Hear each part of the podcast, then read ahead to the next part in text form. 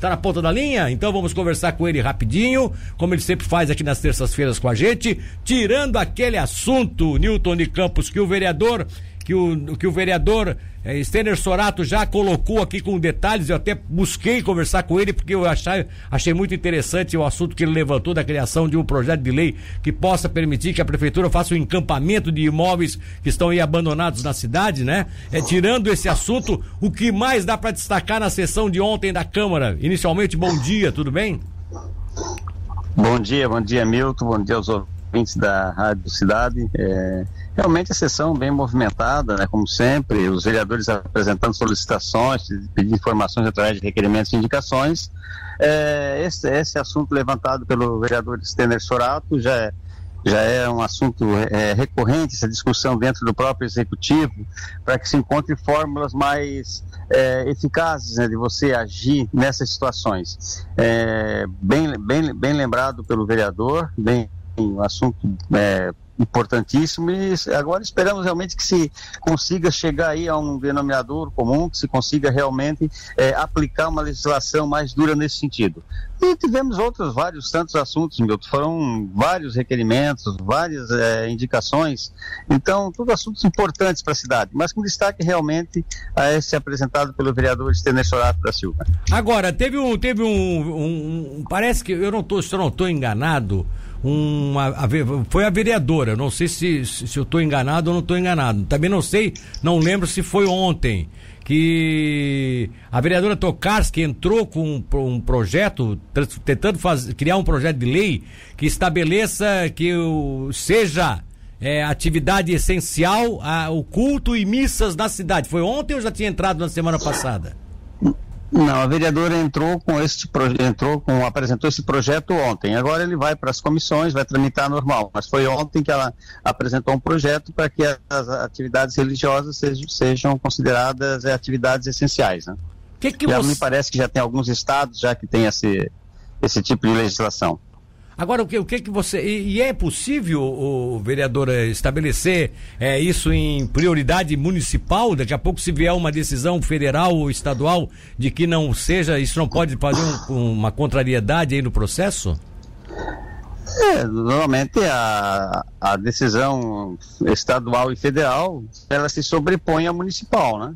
Mas é um assunto que vai ser discutido com todos os vereadores e vamos ver aí é, o, que é, o que será realmente resolvido aí no final. Mas é, considera-se a atividade religiosa realmente, em alguns pontos, como atividade essencial, até principalmente nesse, nesse tempo né, de, de pandemia e tudo, há, há uma busca por esta por esse, por, é, pela, pela religião, né? Isso depende muito da fé de cada um.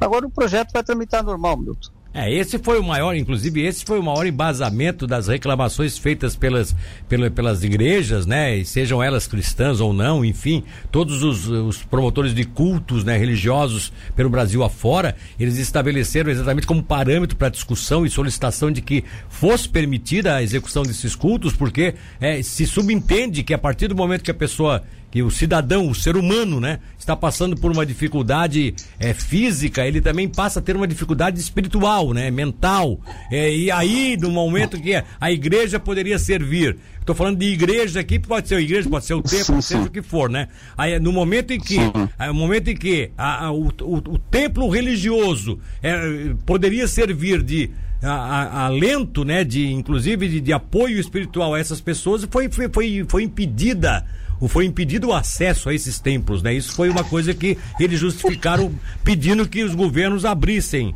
abrissem as, a, no caso a possibilidade de se fazer o evento, né? Exato, Milton, mas com todo, com todo um protocolo, né? Eu posso falar pela Igreja Católica, né?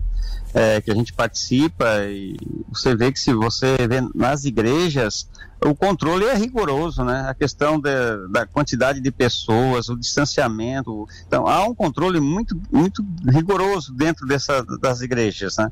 Então, o que não pode também é você liberar e aí ficar de qualquer jeito. Tem que haver o controle, realmente. Tá certo. Mas eu, é, eu vejo com a igreja como a religião como um ponto forte, principalmente nessa, nessa crise, nessa fase, né? É, nós estamos numa época de depressão, de uma série de coisas é causadas na pós-pandemia, vamos ter na pós-pandemia também, mas agora durante a pandemia, que é importante a, a fé de cada um, né? Exatamente. Ô, presidente, eu sei que tu não, não foge da, da raia, né? A gente que quando tem que pegar no pé, pega mesmo. Mas tem um ouvinte dizendo aqui, ó, que o Soratinho, é, o Soratinho foi um dos únicos vereadores que após eleito não sumiu. Você concorda com isso, não, né? não, né, cara? Todos os vereadores têm aí, se você vê pelo número de trabalhos apresentados, e os vereadores têm visitado aí as comunidades, enfim, eu tenho visto realmente uma Alô? Uma participação muito efetiva de todos os vereadores. Alô, tá Milton? Não, é, não, tô, tô ouvindo, tô Alô? ouvindo. Agora é que falhou um pouquinho, mas ah, tá. a gente tá te ouvindo. Ah, tá.